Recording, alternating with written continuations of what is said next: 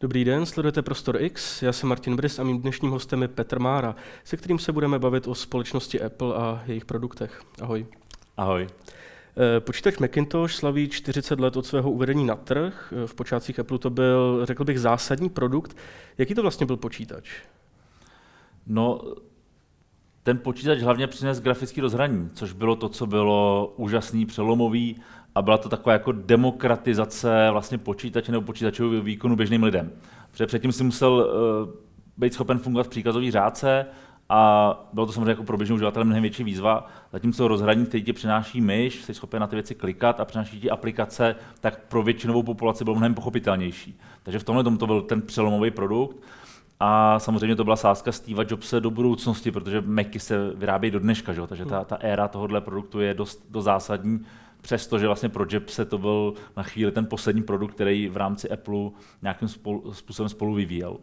No a jako v kontextu technologií té doby, tak to byl jako výjimečný počítač, nebo doplňoval nějaký jako standard toho, co tehdy bylo, nebo přinesl nějaké jako nevídané věci, jak už to u Apple bývá?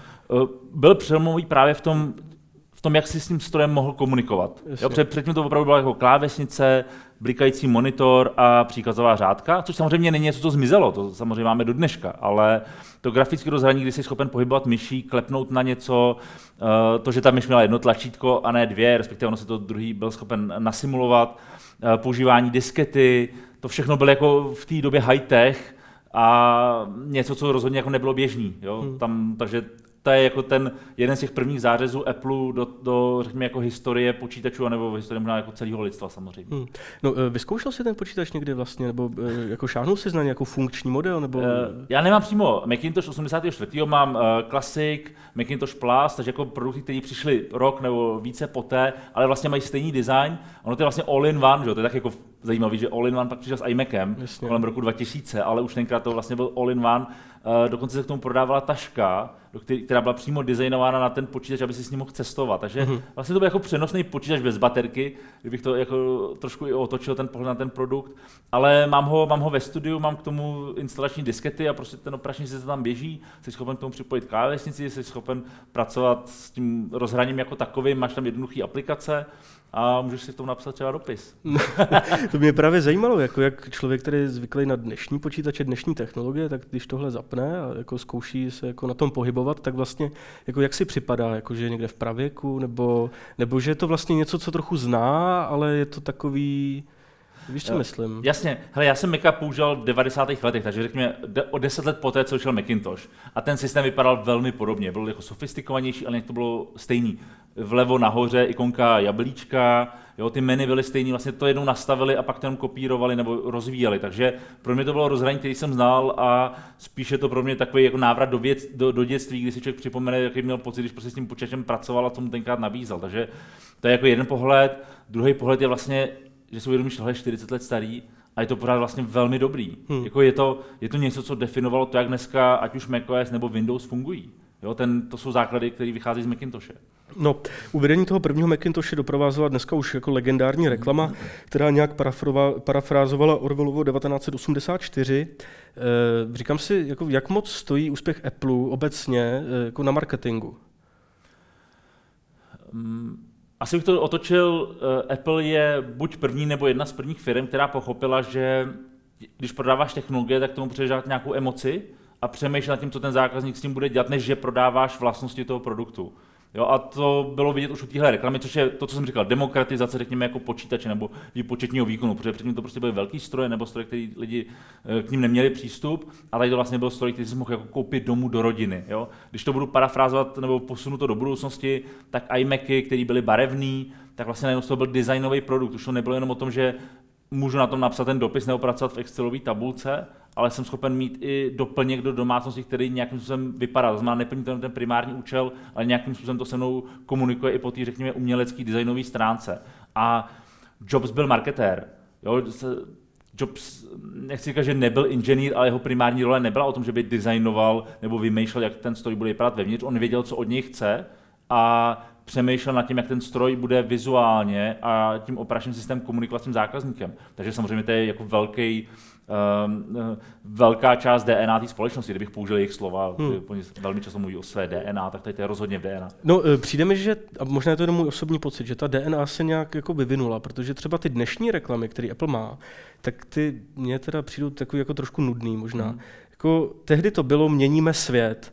Co je to dneska, to motto, který bychom tomu mohli přiřadit, nebo jako ta filozofie, je to pořád měníme svět, nebo je to něco jiného? Ono asi je něco jiného, když přivedeš na trh produkt, který nemá obdobu a definuješ nový trh, ala Macintosh, a nebo když rozvíjíš ten trh, který si kdysi nějakým způsobem definoval a teď ho rozvíjíš. Jo? Takže určitě samozřejmě je to jiný druh reklam a ty ikonické reklamy, které jsou spojené s Applem, jsou přesně tady ta 84 nebo Think Different, která byla po návratu Steve Jobse, že?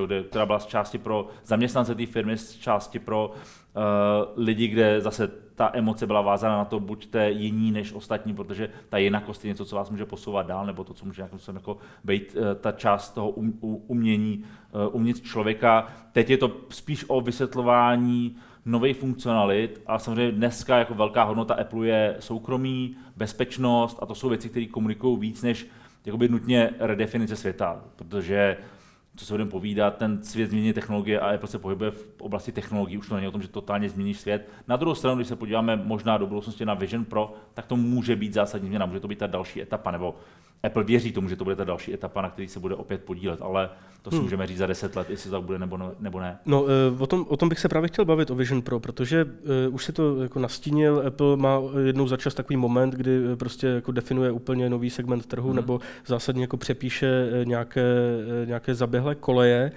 Teď se zdá, že by to mohl být nový produkt Vision Pro, což jsou vlastně, když to tak řeknu, jako brýle svým způsobem pro rozšířenou a virtuální realitu, které se budou brzy uvádět na trh. Tak jako říkám si, jako, jak moc velké naděje do toho Apple vkládá? Jako, bude to ten klíčový produkt těch jako dalších let, nebo je to takový jako nástřel toho, co může udělat, co nemůže? Já si myslím, že Apple a Tim Cook do toho vkládají velké naděje, dokonce jako na úrovni all-in. Protože když se na to podíváš jednodušeně, tak každá, řekněme, dekáda, jednou za 10 let přichází nějaká změna technologická. Můžou to být stolní počítače, přenosní počítače, iPhone. Můžeme se bavit o Apple Watch, ale Apple Watch pro mě není přelomový prvek, který by redefinoval celý ten trh. Pořád je ve středu iPhone.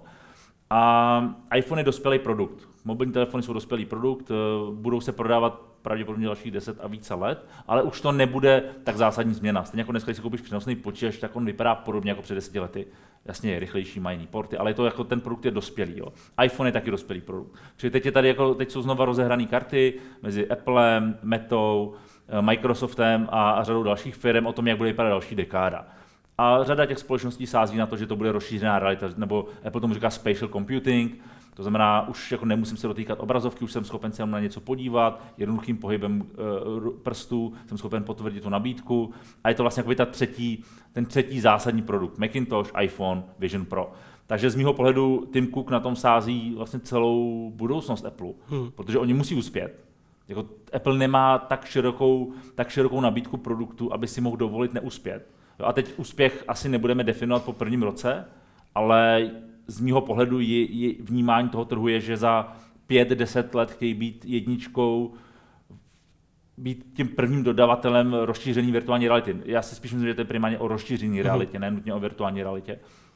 A na to teďka sází, teď se ta hra rozehrává.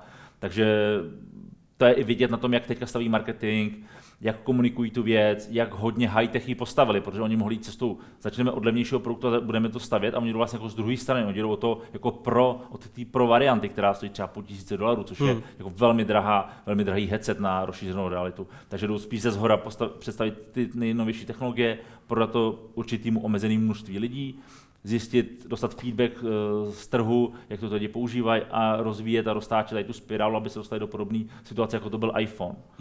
No, právě by mě zajímalo, jako v čem je ten recept Apple, protože iPhone nebyl první dotykový telefon na světě, ale jako začal tady velký trend, který prostě jako drží do dneška.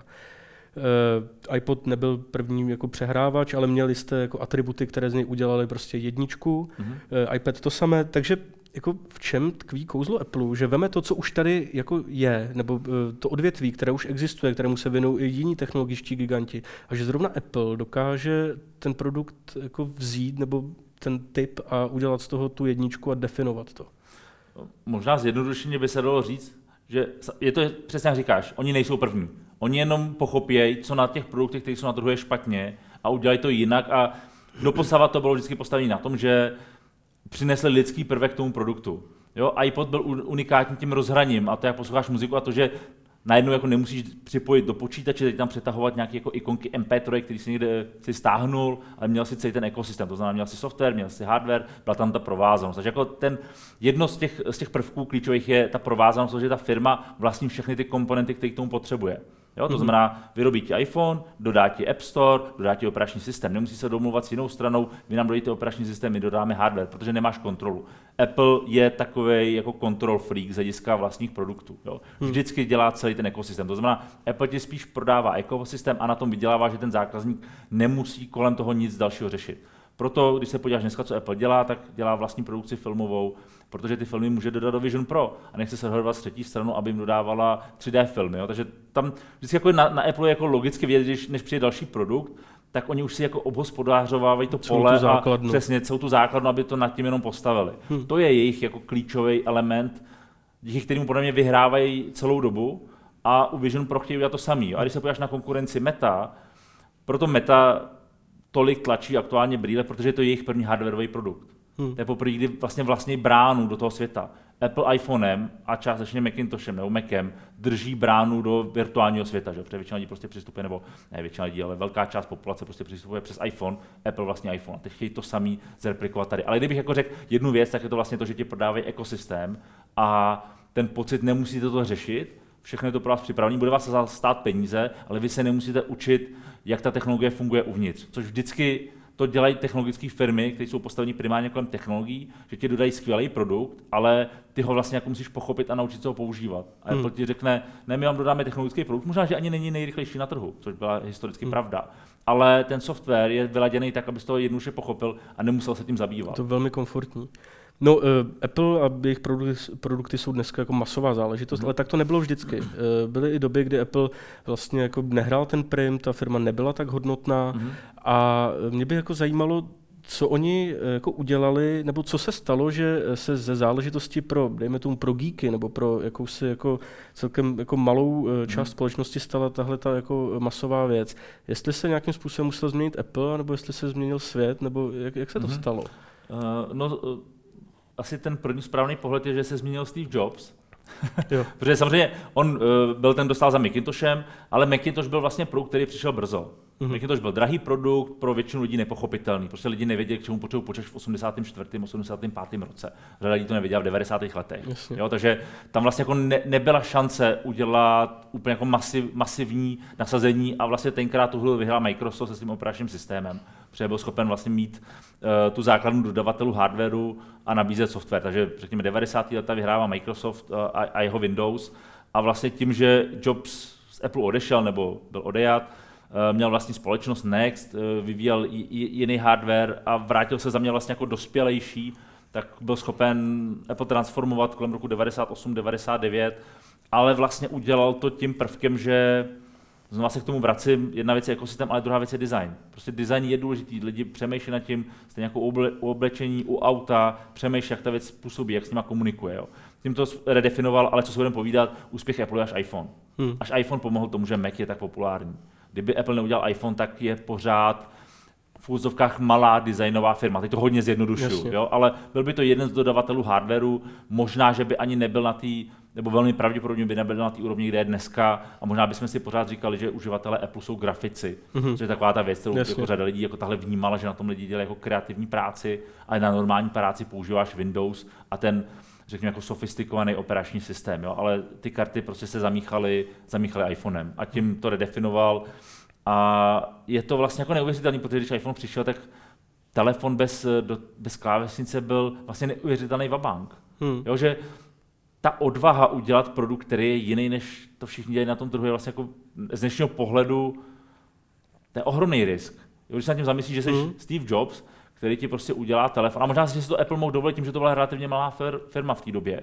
Jasně. Tak ono vlastně, když jsi malá firma, tak můžeš mnohem víc riskovat. Když jsi velká firma, tak už řídíš velký křižník a už jako nemůžeš udělat otočku o 90 stupňů. Musíš jako velmi opatrně korigovat tu velkou loď, v čemž je silný Tim Cook, ale samozřejmě ti to možná nedává úplně jako tolik prostoru dělat takové jako šílenosti v uvozovkách, co si mohl dovolit Steve Jobs. No, ono možná nejde jenom o šílenosti. A třeba je to jako jenom můj pocit, protože tu jako dávnější historii Apple neznám až tak detailně, ale přijde mi, že po Steve Jobsovi pod vedením Tima Cooka Apple často naráží na takové jako slepé uličky. Myslím tím třeba Touch Bar u Macu, nebo vzdali se MagSafe, pak ho zase vrátili zpátky. iPhone C byl vlastně svým způsobem taky taková slepá ulička, tomu produktu se nedařilo úplně dobře. Tak napadá mě, jestli třeba se tohle nestane i z Vision Pro. Protože tam jsou nějaký háčky, co ten produkt má, od čeho se lidi bojí. Hele, Apple měl hromadu produktů, který byly jako slepá cesta. Za Steve Jobse to byl Cube, což byl krásný designový produkt, který se vlastně jako neprodával. Jo? Já mám ho v práci. On byl strašně drahej tehdy. Byl drahej, ale vlastně tím, jak byl malý a nerozšířitelný, tak to vlastně nedávalo smysl. Jo? Takže jako Apple má historii produktů, který jako nezářily. A ono možná není o tom mít každý produkt, který zazáří, ale mít jednou za čas produkt, který opravdu jako udělá velký hype, jo? Což se jim zatím pořád daří. Samozřejmě Vision Pro může potkat stejná cesta. Proto si myslím, že i Apple, aspoň podle zpráv, které přicházejí z trhu, má připraveno pár stovek tisíc kusů. To znamená něco, co ví, že prodá. Jo, že to není jako, pojďme udělat, jako iPhone se prodá ročně přes 200 milionů. Apple nemá připraveno 200 milionů Vision Pro headsetu, protože ví, že to teďka nedává smysl. To znamená, podle mě ta strategie je mnohem opatrnější. Velmi pravděpodobně tenhle rok dodají 400, možná 500 tisíc kusů. Teďka během pár dnů bude první vlna, kde možná je 50 tisíc kusů, který prodají asi jako během pár hodin, možná i rychleji, čili jakoby úspěch zaručen, ale ta hra se hraje na dekádu. Apple Watch taky na začátku přišli ve zlatý variantě a dneska se nevyrábí. Prostě Apple vyzkouší 6 věcí, vyhodnotí na základě jednoho cyklu, dvou cyklů, co dává smysl a pak veškerou tu sílu investují do toho jednoho nebo do dvou variant, který rozvíjejí dál. Vision Pro velmi pravděpodobně bude mít podobný příběh. To znamená, Apple nám teďka odkomunikuje novou funkcionalitu, který si myslím, že je geniální. A za rok zjistí, že to není ona a možná vyroste úplně jiná díky nějaký aplikaci třetí strany, že opravdu pro lidi to možná bude primárně náhrada televize a budou schopni v tom jako konzumovat média v prostorném zvuku a bude jim to stačit. Možná to bude víc jako pracovní nástroj. Teď Apple komunikuje několik linek, kde Vision Pro může být zásadní, ale oni vědí, že neuspějou všechny.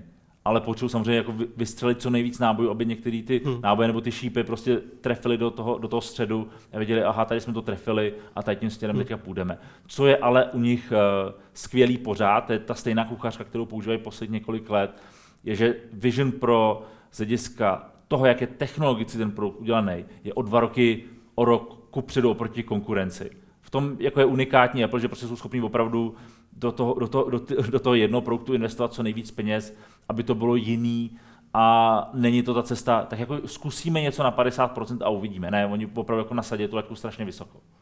No, možná bychom mohli říct vlastně, jaký to má potenciál, nebo jako spíš co se týče těch konkrétních funkcí toho produktu, nebo o čem to bude, asi teď.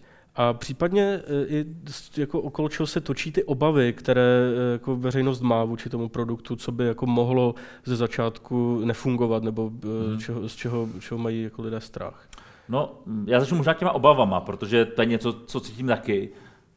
Největší obava Apple je, že lidi nebudou chtít používat rozšířenou realitu. Že to jako není něco, co by v čem by lidi chtěli trávit hodinu, dvě denně. A to je zcela jako racionální obava, že prostě máme telefony, máme počítače, opravdu potřebujeme mít na hlavě nějaký brýle a v nich něco dělat, když to můžeme udělat na počítači. Jo.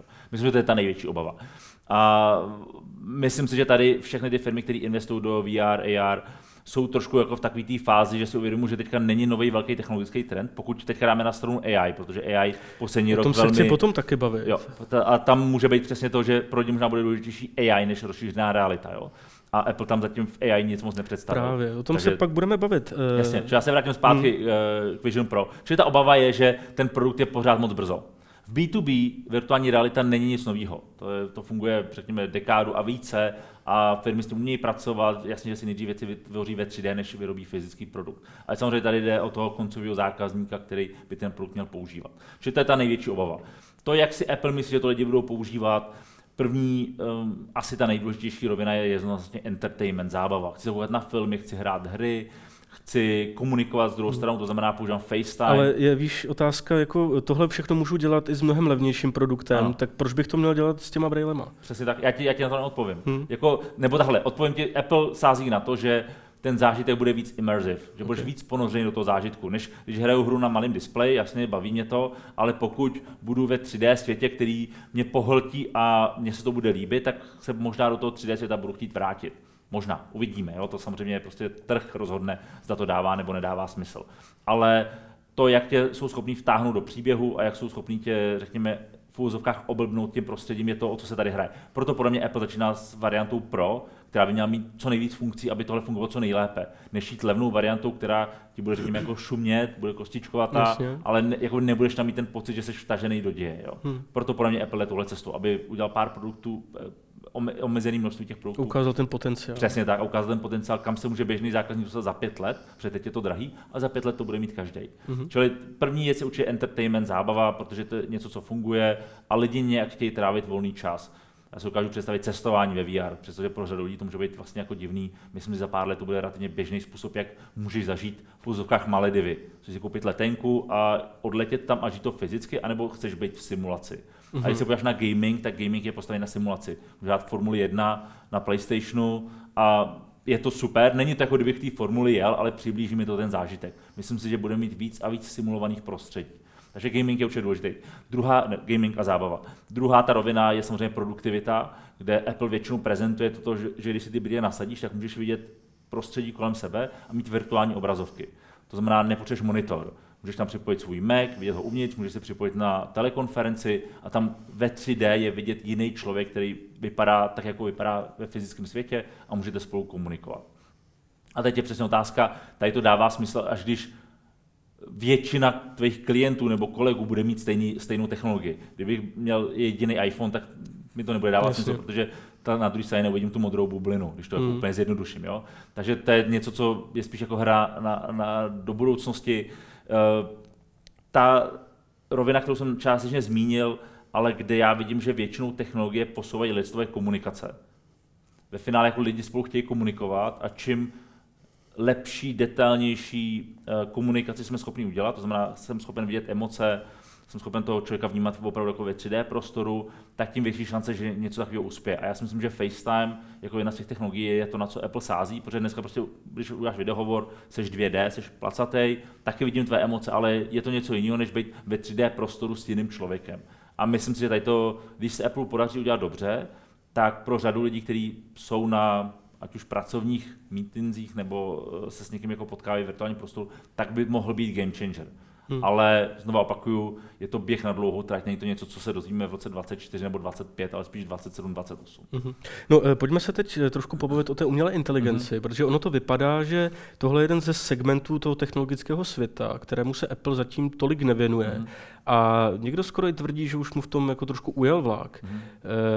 Jak to má Apple s umělou inteligencí, jako, jakým směrem se tam chce vydat? A vyplatí se téhle oblasti případně dělat tu jeho klasickou strategii, počkat až co ostatní a pak přijít s něčím přelomovým, pokud je to vůbec možné? Apple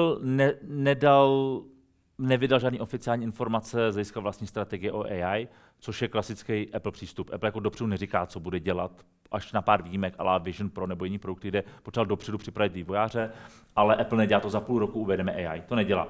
Je velmi pravděpodobný a divil bych se, kdyby to tak nebylo, že během pár měsíců uvidíme Apple variantu ChatGPT a pravděpodobně to bude verze získat nový operačního systému, která se bude dát doinstalovat do starších iPhoneů.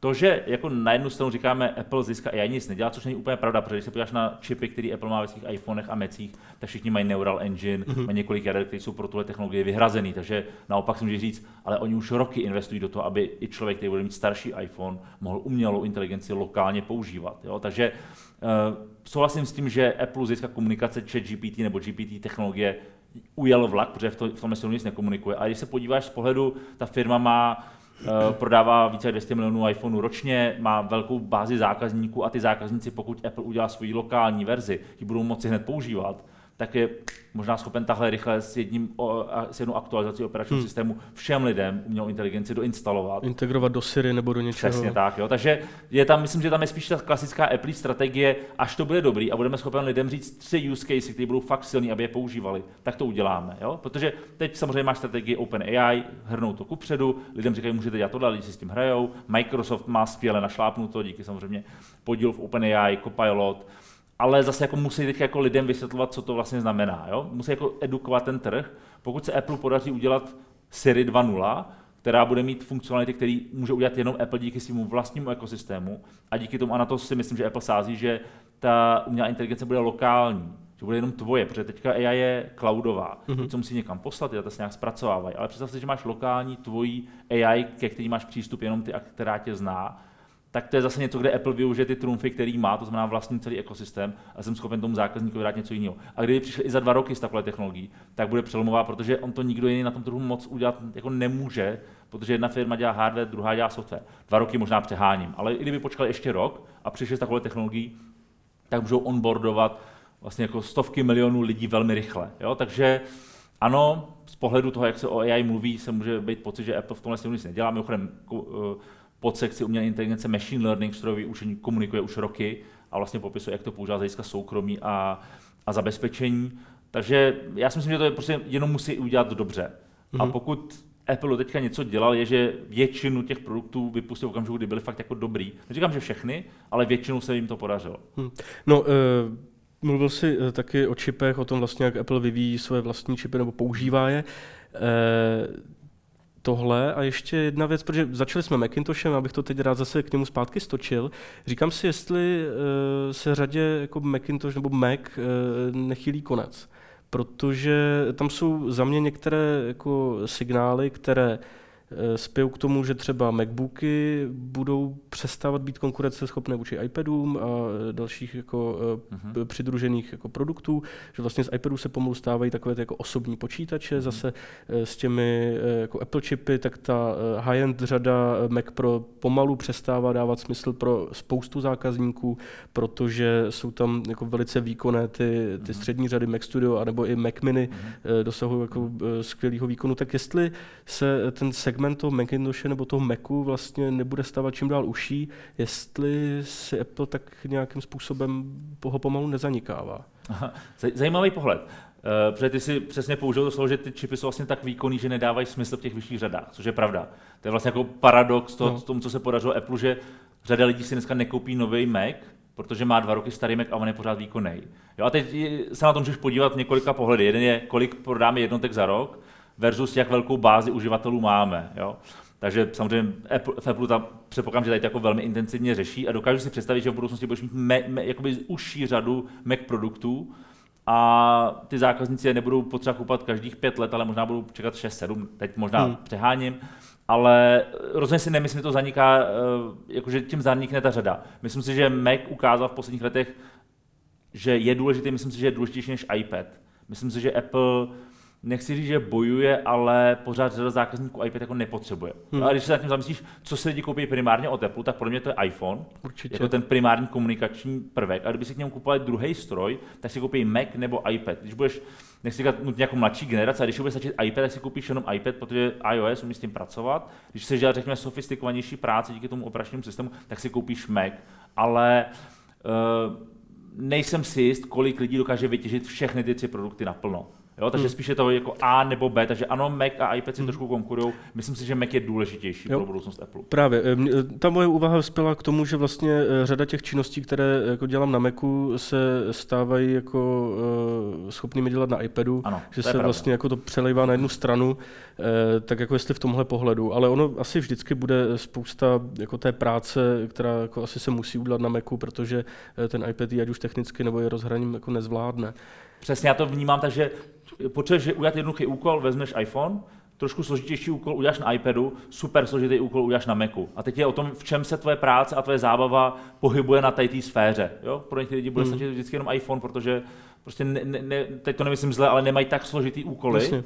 Nemyslím nějakou pracovně nebo osobně, ale prostě ten iPhone to bohatě zvládne, jo. Ale myslím si, že to, kde naopak je vidět, jak Apple jako dobře zahrál tady tu hru, nebo jak je dobře připravený na další dekádu, jsou vlastně ty jejich vlastní čipy.